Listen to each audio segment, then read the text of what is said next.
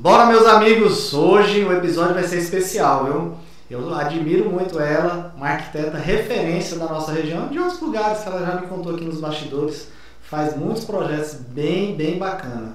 Nadiedja Melo, obrigado, viu, por ter vindo aqui. Eu que agradeço, Alberto, seu convite. Um prazer estar aqui. Obrigado, Nadiedja. Eu vou colocar a máscara, que eu já tive um puxão de orelha na internet e da mãe também. Então eu vou colocar aqui para proteger e Nadiedja vai ficar sem para poder falar melhor aí no microfone. Quem vai mais passar aí a mensagem vai ser ela. Nadiedja, eu soube aqui nessa conversa do briefing antes da sua história. Eu pensei que você era de Natal. E acabei até sem saber aqui como é essa história, você é de onde, como deixar registrado isso aí. Pois é, minha família toda é daqui, meus tios, meus avós eram daqui, né, de pai e mãe, meus tios, minha família toda é daqui. Mas meu pai e minha mãe, assim que se casaram, começaram a viajar e eu acabei nascendo em Tocantinópolis, na época era Goiás, hoje é o estado do Tocantins. Mas assim, a fase mais... Só quantos quilômetros ali de Goiânia? Tu acha que eu sei, mas é na ponta. Eu acho que é mais assim, mais pro norte. Tocantins, já perto do Piauí, né? É próximo, não é perto de Goiás, de Goiânia não. De Goiânia não. Era Goiás na época, né? Que era Goiás, justamente, era o estado de Goiás. Eu acho que na minha identidade ainda tem assim. Se for Goiás, então a gente tá aí conterrâneo. Pois é, pode crer. É verdade. Aí... Logo depois, acho que eu tinha 6 anos, não me recordo bem, a gente foi morar na usina hidrelétrica de Tucuruí, que foi assim uma coisa super interessante pra gente, né, pra família toda, porque a gente morava na vila dos funcionários da usina hidrelétrica de Tucuruí, que era uma usina na época, hoje eu acho que ainda é a segunda maior do país. Gigante, né? Gigante, é. Era feita pela Eletronorte e Camargo Corrêa. E a vila dos funcionários tinha 45 mil habitantes. Então era uma cidade, né? Assim, com tudo do melhor. 45 mil habitantes. Nossa, você falou vila, para quem estava assistindo, pensando. Nossa, pois é, da vila ali. Vila dos funcionários é uma coisa pequenininha. 45 mil pessoas isso. Ali. É, porque, inclusive, era uma coisa assim, super bem estruturada, porque eles precisavam trazer a mão de obra de fora para dentro da floresta amazônica, né? Então, assim, qual era o chama? Você tinha o emprego, lógico, mas você precisava dar uma estrutura. Então, as casas eram todas, assim, muito boas. A gente tinha um hospital de referência no estado. A escola, na época, quem... promovia o estudo das escolas, era o sistema Pitágoras, que hoje é o maior conglomerado de ensino do país, se não me engano, né? Então era o Pitágoras. E lá eu fiquei até me formar no 2º grau. E aí, como a minha família era daqui, minha avó ainda estava viva à época, e aí eu resolvi vir para cá. Todo mundo, na verdade, quando os filhos terminavam o 2º grau, os filhos voltavam para os seus lugares de origem para fazer a universidade. E eu me lembro que era engraçado, porque todo mundo era de São Paulo, ou era candango, né? Ou de Minas também, tinha uma galera de Minas Gerais, mas assim, era muita gente de São Paulo. Aí o povo brincava, que dizia que todo mundo ia voltar pro Brasil e só eu que vinha pro Nordeste. Você vê como era as coisas. Nossa, que preconceito. Aí eu vim pra cá e na época eu vivia numa usina, né? Mas a gente não tinha essa coisa da arquitetura, a gente tinha a engenharia, mas eu sabia que eu não queria fazer engenharia. Ela já se adiantou, porque ele tá aqui, ó, eu só já ia perguntar como é essa conexão que fez hoje a arquiteta, né? Mas você viu que não foi isso. Porque assim, como eu vivia naquela coisa de obra, né? E eu achava aquela coisa de engenharia muito masculina, que não é, mas era a referência que eu tinha de adolescente. Aí quando eu estava terminando o 2º grau, isso faz, não vou nem dizer quantos anos, né? Mas enfim, eu tenho 23 anos de formado. Mas aí quando eu estava no último ano do 2º grau, abriu uma sala de computadores do lado da minha sala. Então eu fiquei assim, encantada com aquela história, com aquele mundo da computação. E aí eu fui pesquisar aqui em Natal, né, qual era o curso da UFRN que tinha, porque eu me lembro que as minhas amigas iam fazer...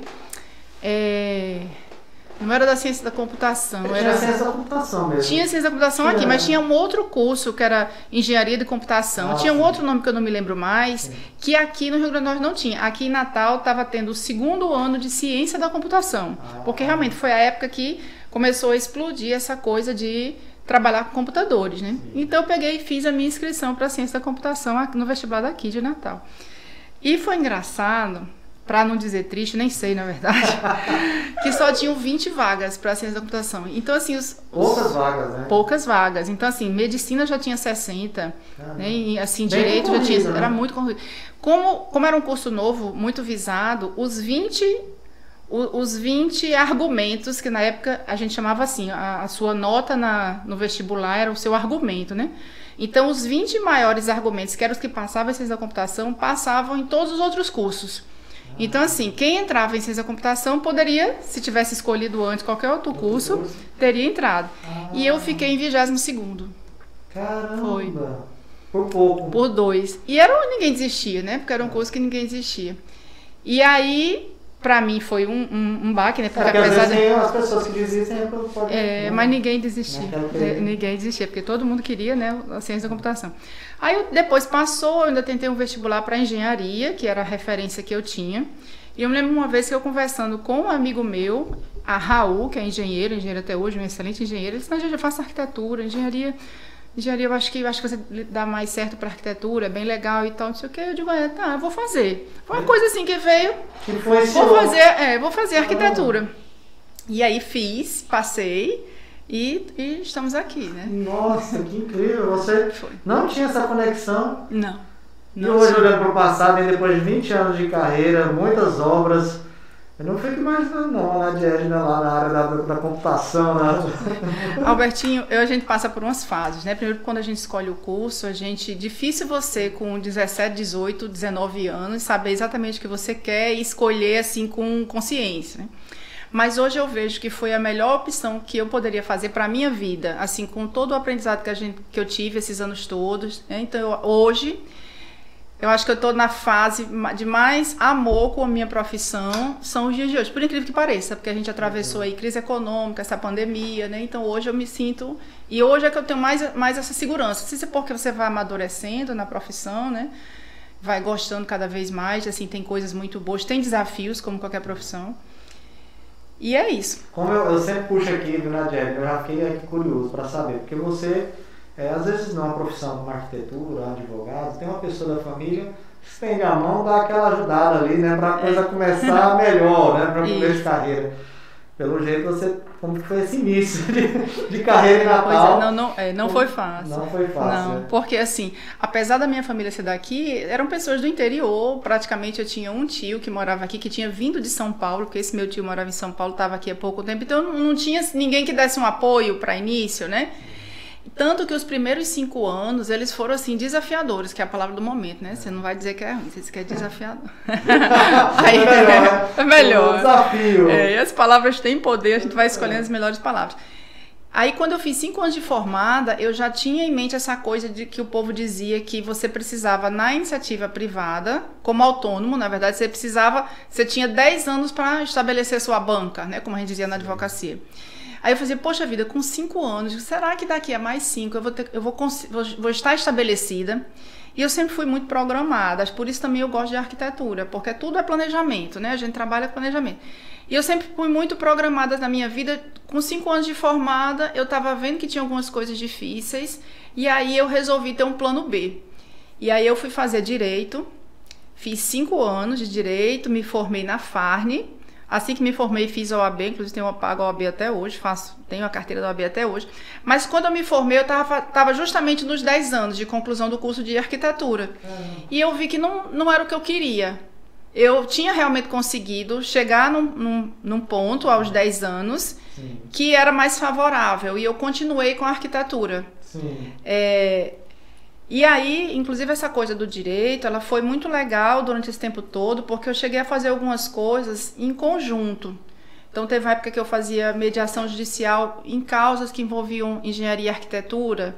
Assim, tem conexões, exatamente. Eu faço perícias judiciais, né? Então assim, perícias judiciais em coisas de arquitetura, lógico, sim, mas assim, até para você ter mais intimidade com a elaboração dos laudos, com o trato judiciário, então foi uma coisa que enriqueceu muito. Na verdade, quando eu terminei o curso de Direito, ficou muito claro para mim que é uma profissão, como a administração também, por exemplo, que era bom que você tivesse umas cadeiras mais específicas, cadeiras específicas dessas matérias em todas as profissões, porque são coisas que a gente usa muito, né? Mas isso foi uma coisa que ficou guardada, né? Que ficou ao lado lá. E o legal realmente foi estar em arquitetura, continuar e estar aqui até hoje. Nessa brincadeira, são 23 anos de formado e 5 de de faculdade, então são 28 anos, né, na lida com a arquitetura. Bastante tempo, viu? É. Quanta experiência que ela deve ter, viu? Eu vou puxar essas experiências, que hoje na Nadiedja não é só sucesso, eu sei que a escritório dela é bem conhecida, não, você tem seu sucesso com certeza, escritório renomado, todo mundo já sabe quem você é, já participou de várias Casa Cor, né? Você participou de... a Casa Cor é uma coisa nova aqui em Natal, relativamente, né? Tempo. Mas assim, do tempo que eu me formei pra cá, a gente teve inúmeras mostras antes, então eu sempre participei dessas mostras, né? As mostras das lojas de decorações e depois a Casa Cor. Arte Casa, oficina. Aqui não tem terceira não, eu tenho uma loja de decoração, que é a Oca, com a minha família, mas pode falar de todas as lojas, todos são amigos, né? É. A casa, eu lembro da gente participar em conjunto, na Arte Casa, na oficina. Isso, né? E na Casa Cor. Inclusive, a primeira mostra, eu participei junto com Samara, da primeira mostra de arquitetura que teve em Natal, que aconteceu lá no Natal Shopping. Nem me lembro quanto tempo faz, aconteceu no Natal Shopping, a primeira mostra era num espaço que eu acho que hoje é a loja da Vivara, era ali naquele canto do Natal Shopping, e a gente só podia trabalhar de noite, né, de 10 da noite. Não, grande, né? Foi a primeira mostra, mas assim, foi a primeira mostra da cidade, expressão, né? E fluxo de pessoas, fluxo. Que não tinha nem vida, né? Então, exatamente. Aí o fluxo era altíssimo. Isso. Né? Aí a gente fez essa mostra, o nosso ambiente era até do lado do ambiente de Patrícia, que hoje que foi presidente do CAU e hoje é conselheira do CAU Nacional. Patrícia, nessa época, trabalhava com arquitetura de interiores. E a gente fez essa mostra lá e foi muito interessante. E a partir daí foi participando das mostras que aconteceram, né, nesse ramo da arquitetura de interiores até então. Sempre recebeu um convite, né, para participar. E você aceitando, como a gente disse, os desafios. Participar de mostra... não é fácil, né? Tem muito perrengue, tem muitas coisas que... Né, é um tempo muito grande que a gente tem que investir, né? E na verdade é muito uma fixação de marca, né? Porque a gente chega um momento... E assim, eu digo sempre que também Casa Cor, mostra de arquitetura, é uma oportunidade de você mostrar você. Porque você vai fazer um projeto para um cliente, você tem que trazer a parte técnica, né? Trazer o conceito estético mais adequado para o gosto dele. Não é o seu gosto. É o gosto do cliente da melhor forma. E quando você faz uma amostra, você faz o seu espaço. Você escolhe um partido, digamos assim, e apresenta aquilo. Então é interessante por causa disso também. Se você for olhar, eu não tinha olhado dessa forma. E até adaptar, às vezes, para o comércio, né? Para quem, olhando como comerciante aí da história, acaba tendo uma tendência também, né? Sim, sim. Você joga ali naquele momento e aí as pessoas acabam... começando a trabalhar com isso, exatamente. Começam até eu quero fazer daquele jeito. E as pessoas não tinham visto antes. Isso. Talvez estava outra forma de decorar, interiores e tudo mais. Que às vezes a gente quer que um cliente compre uma ideia, mas ele não tá no momento dele ainda, né? Então quando você faz a amostra, você... coloca lá no seu espaço, e aí ele vê dentro de todo um contexto, ele vê com os olhos, ele diz, não, pô, isso aqui é legal, aí ele começa a trabalhar.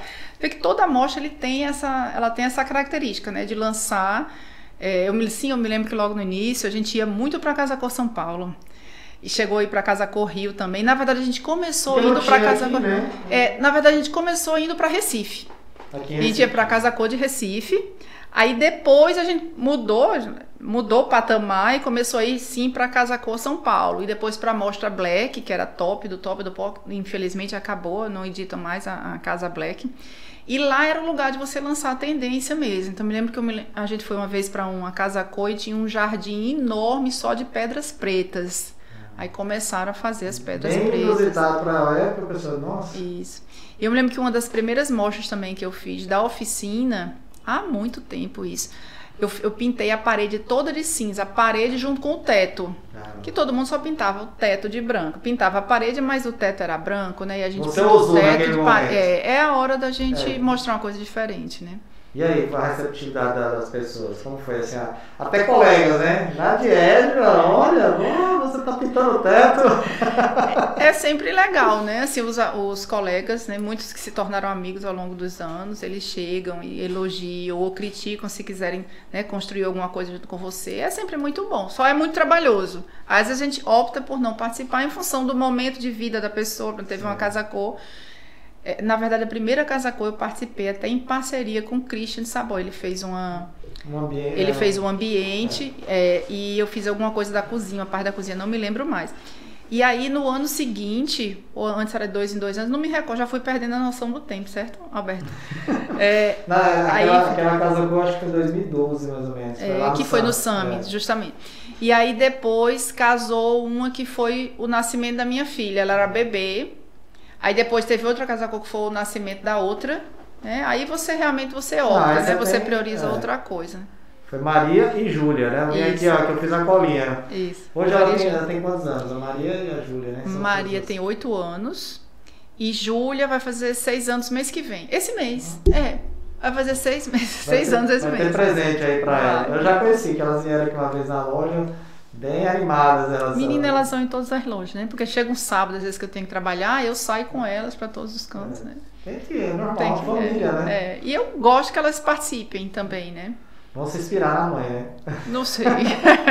Ou pelo menos na guerreira, trabalhar e tudo, né? Porque meio que o negócio tem um porquê do que tem a todas as coisas, né? E apura o senso estético quando vem numa loja como a Oca, por exemplo, vai vendo coisas bonitas, vai apurando o senso estético e serve pra tudo, né? É verdade. Boa. Eita, ó, vai pegando aí, viu? Você que é mãe, leva as filhas aí pra passear em lugares legais. Mas, Nadiedja, nesse momento da arquitetura, você já deve ter tido perrengues. Além das mostras, que eu sei que já você deixou um pouco. Mas qual perrengue que você lembra? Que, poxa, que engraçado, talvez inusitado, alguma coisa que você queira relembrar e deixar registrado. Olha, tem pouco perrengue, viu? Não, eu tô pensando aqui... Porque tem assim, mestre de obra, aqui já se passaram, já teve Joyce, teve Paula... Thiago, teve a Claudine, eu lembro de umas perrengues aqui tão engraçadas, eu falei, gente, que interessante. Tem uma dessas aí, que até se você está pensando, que a pessoa, ela tinha, acho que foi Léo, era para colocar um revestimento na parede, né? E o cara tava colocando no chão. e deu na cabeça dele, acho que foi longe da guarda da arquitetura, dele passar naquele dia, falou, vou dar uma olhada, quando viu, tava fazendo negócio no chão. E coisa cara, né? Porque tudo é caro, né? Tudo é caro e tem que ficar bom. E ficar lindo pro cliente. Ele foi ali, foi uma sorte dele. E falou, olha, poxa, pelo amor de Deus, aqui tá o projeto. Mas tem algum que você lembra, assim? Peguei você... Uma coisa que eu me lembro, que eu nunca me esqueci, foi eu fiz uma área de lazer de um condomínio. Fiz uma área de lazer de condomínio e tinha uma área de deck muito grande. O condomínio era muito bom, o prédio era muito bom, ainda, né? E tinha uma piscina enorme, todo em volta da piscina, a gente projetou e eles executaram um deck de madeira, né? Assim, um deck em IP, muito bem bacana, muito bem executado. Quando eu me lembro. Aí passou algum tempo, 1 mês, 2 meses, 3 meses, não me lembro. Sim, e as pessoas têm mania muito de querer invernizar as coisas, né? Invernizar a madeira. E assim, o legal da madeira, minha gente, é você tratar ali com a cera de carnaúba, mas manter aquele aspecto natural da madeira, mesmo, né? E assim, também essa coisa do brilho tem caído cada vez mais. O arquiteto não gosta de brilho, a gente gosta mais do mate, de um tom fosco, né? Isso é uma tendência já de tempos. Então eu sempre digo ao deck, vocês querem fazer um tratamento, cera de carnaúba. Não, mas dá muito trabalho, não sei o que. Dá, mas a gente todo dia tem que tomar banho, escovar os dentes, se alimentar. Como é que dá trabalho, né? Tudo dá trabalho, se você quiser manter um padrão e tudo, né? E se você observar, eu sempre digo isso também aos clientes, se você observar esses filmes europeus ou americanos, mas se você for olhar esses filmes, principalmente Europa, que você viu a madeira, né? É sempre uma madeira, não é aquela cara de madeira velha, novinha, não. É uma coisa mais. É uma coisa que está mais no tempo mesmo, que está se mantendo ali, que é legal daquele jeito, né? Mas o povo não compra muito essa ideia. Aí qual não foi a minha surpresa que um dia eu cheguei para visitar, não sei o que, no condomínio, que esses projetos se estendem, né? Então a gente já tinha terminado a área de piscina e eu cheguei lá. Albertinho, quando eu cheguei, que eu vi a piscina, eles tinham pintado todo o deck de tinta marrom. Não acredito, não. A tinta, passou tinta. Eles não tinham invernizado, mas eles tinham pintado de tinta marrom. Meu Jesus, acabou. Quando eu olhei aquilo, acabou. Eu fiquei assim, porque assim, o dinheiro investido, sabe? Na madeira boa, eu fiquei assim, foi uma das coisas que eu não me esqueço. Mas depois entrou uma outra administração lá e eles lixaram e o deck retornou ao original. Mas assim, foi um impacto muito grande que eu tive, assim, na época foi, que eu me lembro, foi essa pintura desse deck. Gente, você vê como é o conhecimento da pessoa, né? Porque colocar realmente tinta na madeira IP, né, que você falou? E era, é. O valor e, assim, disso. Pois é, e eu acho assim, que tentam assim, com a maior das boas vontades, né? Tipo, não vou dar manutenção pro condomínio, né? Não vai dar, mas são as coisas que não... que a gente não se esquece, né? Não tem como se esquecer. Teve mais alguma ou não? Não, acho que teve aí inúmeras ao longo desses anos. Essa mas a gente vai deixando... Vai deixando passar. Porque tudo... Assim, as coisas não são perfeitas, né? E às vezes o cliente chega para mim e diz assim, Nadiedja, eu quero que você vá lá e olhe se ficou tudo bem feito. Tudo. Aí eu digo sempre, eu acho melhor você fazer isso, porque o seu critério, você vai ser mais rigoroso do que eu. Porque eu já vi tanta coisa muito ruim, que assim, o que eu faço lá no escritório? A gente tenta fazer tudo, eu converso muito com os desenhistas, com os arquitetos colaboradores, eu tento fazer tudo para evitar o erro da obra. Tipo assim, deixar o mais especificado possível, a cota mais clara, passar todas as informações. Porque às vezes a gente assim, tá lá escrito uma vez, eu mando escrever com a letra maior, para não ter perigo. E acontece, assim, tá lá em letras graúdas, em todas as páginas, e o executor não observa e faz diferente. Então eu fico tentando fazer com que essa falha não aconteça, porque depois que está posto, aí fica complicado, porque o cliente não quer mandar voltar para refazer, porque às vezes ele não tem mais tempo, porque ele não quer gastar mais dinheiro. A paciência já era, já estava já no final, não tinha como. E aí não executa legal, né? Mas, Nadiedja, quase já chega no final, só te falei que o bate-papo é rapidinho, né? Pois é, eu nem vi o tempo passar. Mas, Nadiedja, e assim, hoje, né, com esse nosso momento que a gente tá passando, a casa virou outro valor, já era uma coisa importante pra gente, e hoje virou uma coisa mais ainda de valor pra gente. Pessoas até hoje estão trabalhando home office. Me fala um pouco disso, a sua procura dos seus clientes, que as pessoas estão mudando dentro da casa, porque tá tendo muitas mudanças, né? Do comportamento acaba mudando também a forma de construir uma casa, do apartamento, do projeto. O que a gente nota muito claramente é uma tendência, algumas coisas, né? Mas assim, para começar, uma tendência das pessoas quererem construir mais casas. A gente teve aí, antes dessa pandemia de 2020, a gente teve aí 2017, 2018, 2019, a gente teve anos para a construção civil mais sofríveis. Sim. Então a gente chegou em 2020 achando que a gente ia respirar, né? Finalmente, que as coisas tinham começado a se estabilizar, aí veio a pandemia. Então a gente já entrou na pandemia mais sofrido na construção civil. E eu me lembro que antes dessa época a gente projetava muito arquitetura de interiores, muitas áreas de lazer, muitos apartamentos de uma vez, assim, era uma coisa assim que fervilhava, né? Tinha muita gente trabalhando direto, né? A gente não tinha. E aí, quando teve aquela recessão, né? Quando a construção civil meio que deu uma encolhida naqueles anos, principalmente nos 2, 3 últimos anos antes da pandemia, a gente meio que mudou o foco do escritório, porque a gente não tinha, como não tinha lançamentos de prédios, a gente começou a migrar para uma outra área mais forte, que a gente já fazia, mas que eu gosto muito também, que é a coisa da arquitetura predial. Trabalhar mais com prédio comercial, com clínicas, com escolas, né, com distribuidoras. Então, assim, a gente começou a sair um pouco dessa coisa de arquitetura de interiores. A gente deu uma reposicionada, sem deixar de lado o que a gente já tinha firmado no mercado, mas também procurando esse outro nicho. E aí o que aconteceu? Em 2020 começou, a gente já começou com mais know-how, digamos assim, nesses dois setores, né, da arquitetura de interiores e da arquitetura predial, que é muito interessante. Inclusive, uma das coisas mais legais de arquitetura é que não tem fado. Então, assim, todo projeto é uma coisa, isso é muito bom. Todo projeto é um desafio novo, você aprende coisas novas com cada cliente, tanto no trato, né? Assim, a gente dizia, tinha uma menina que trabalhava comigo muito boa, e hoje ela tá com o escritório dela em Caicó, Priscila. Ela dizia que sempre tem uma coisa nova para a gente aprender, uma coisa que a gente precisa sinalizar no projeto para ficar mais claro na outra obra, para casa, aquela história que a gente estava conversando antes, né? Então, para esse cara não fazer isso, vamos colocar isso aqui maior. Então, assim, é muito dinâmico a arquitetura. Então, é interessante que você não fica fazendo o mesmo trabalho sempre. Então, a gente tinha arquitetura de interiores, começou a focar também mais na arquitetura predial, e aí começou 2020 lá no escritório com tudo bem, estava equilibrado essa quantidade de trabalhos de um e de outro. E aí parou tudo. Quando parou tudo, né, todo mundo ficou, e agora, né? E qual não foi a nossa surpresa quando na metade do ano passado ressurgiu essa coisa dos projetos, os projetos voltaram. E eu escutei que nunca se vendeu tanto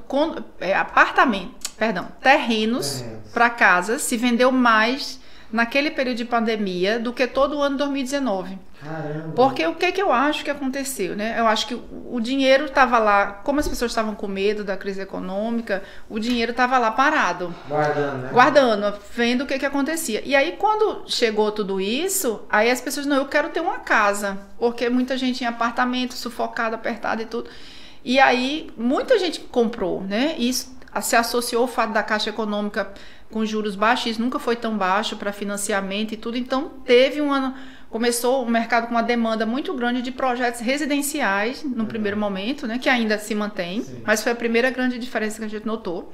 Então, as as pessoas compraram os terrenos e queriam os projetos de suas casas. Logo em seguida lá atrás do arquiteto, né? A segunda etapa dele é essa. Isso. E quem tinha seus apartamentos e queria manter, gostava dos seus apartamentos, vamos melhorar os seus apartamentos, porque eu estou mais tempo aqui em casa, então eu quero melhorar, então eu vou investir. Até porque a gente, como uma cidade de servidor público, foi diferente, a gente sofreu menos do que uma cidade industrial que todo o comércio parou e as pessoas pararam de receber. Verdade. Então aqui a gente teve um fluxo de dinheiro que ainda se manteve por causa do serviço público, E todo mundo sem gastar muito, porque ninguém viajava, ninguém saía para restaurante. Retraiu para umas outras áreas e para uma. Aí eles resolveram investir nos seus lares, que é sempre uma boa opção, né? E aí a gente começou a sentir isso.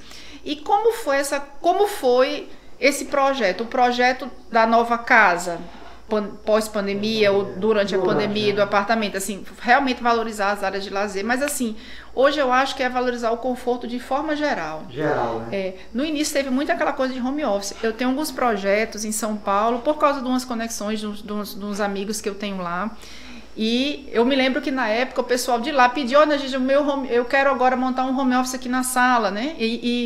E esses projetos à distância ficaram cada vez mais fáceis, porque se as pessoas antes tinham resistência de fazer por videoconferência, hoje já não tem mais nenhum. Então a gente faz projeto hoje nos Estados Unidos, estamos no terceiro projeto que a gente está fazendo lá. E tudo começou lá atrás, né? Com conversa de WhatsApp e tudo, mas agora está uma coisa mais... não há mais a resistência que tinha antes. Viu que tudo pode ser feito pela internet. Né? Quebrou em geral essa questão da rejeição. Né? De, não, pelo Zoom, acho que tem que estar aqui. Pois é, exatamente. Aí eu me lembro que o primeiro pedido de home office que eu pedi foi de lá, dessa minha cliente de São Paulo. Ela disse, ah, Gigi, eu quero fazer, vamos mexer aqui na sala, porque meu marido precisa trabalhar aqui e tal. Só que o que eu vejo hoje, Albertinho, é que para Natal... Tem, claro, essa tendência de muita gente continuar em home office, né? Mas é diferente de uma cidade que tem mais indústria, que está mais forte essa coisa de que a partir de agora, independente de pandemia, eu vou trabalhar 3 dias em casa, 2 dias no escritório. Sim. Eu acho que a gente tende a dar uma voltada um pouco para os lugares físicos, né? Para as estruturas físicas, realmente, né? Não ficar 100%, né? Como está, né? Não vai ficar... Meio, talvez. Talvez, mas assim, eu acho que é mais para voltar um pouco mais para os escritórios mesmo, a minha opinião, né? Vamos ver o futuro, pela característica da cidade. Mas assim, os clientes vêm valorizando, né? Essa questão do ter um local de trabalho. Sim, não, com certeza. Para um futuro. Então. Porque já se trabalhava muito isso, né? Para as crianças estudarem e tal. Então agora você tem, assim, uma bancada mais larga para que você tenha mais espaço para colocar os livros. Você tem que ter... Aí tem essa parte tecnológica, cabeamento para Wi-Fi, equipamentos de ponta para você ter visualização melhor, né? Para você ter um som melhor. Então isso passa pela parte que eu chamo de arquitetura civil, parte civil da arquitetura de interiores, porque você tem que fazer ali sua plantinha de pontos, tem que organizar essas coisas. E também as pessoas querem que o que apareça na videoconferência Sim. seja legal, né? A sua parede de fundo, apesar de que você tem, algumas vezes, você tem aqueles recursos de escolher o papel, né? Mas aí, quando você mexe, aí foge o fundo e tal. Então, tem muito essa coisa de preparar, não ter... A gente até, durante a pandemia, fez uma sériezinha no Instagram falando sobre isso. Então, assim, você posicionar a sua bancada de forma que, na hora que a câmera esteja ali filmando, não esteja focando a porta que dá para o corredor, porque pode alguém passar. Aquelas situações que a gente viu na internet. Que a gente quer que evite e tal. Então a gente Maridão lá de cueca, Ave Maria, que vergonha. Quantidade de... Parece até que foi combinado, não é possível. A quantidade de gente que ficou... Pois é. É falta de costume, né? E a acústica também dos ambientes, né? Pra você ter tranquilidade quando você tá estudando ou assistindo um curso, pronto, uma coisa que eu acho que veio pra ficar. A gente tava até conversando sobre isso. Essa coisa de você ter um home office legal, porque você vai fazer um curso online, você precisa ter paz, né? Você precisa ter silêncio pra você estudar. Então, isso eu acho que fica realmente assim, veio pra ficar. Que mudou mesmo, né? É, essa coisa dos cursos online. Olha aí, falando de cursos online, já pode ser que Nadiedja faça um curso aí para você que é arquiteto, que está começando a carreira, para ela passar essas vivências. Fica a dica, né, Nadiedja? Pois é.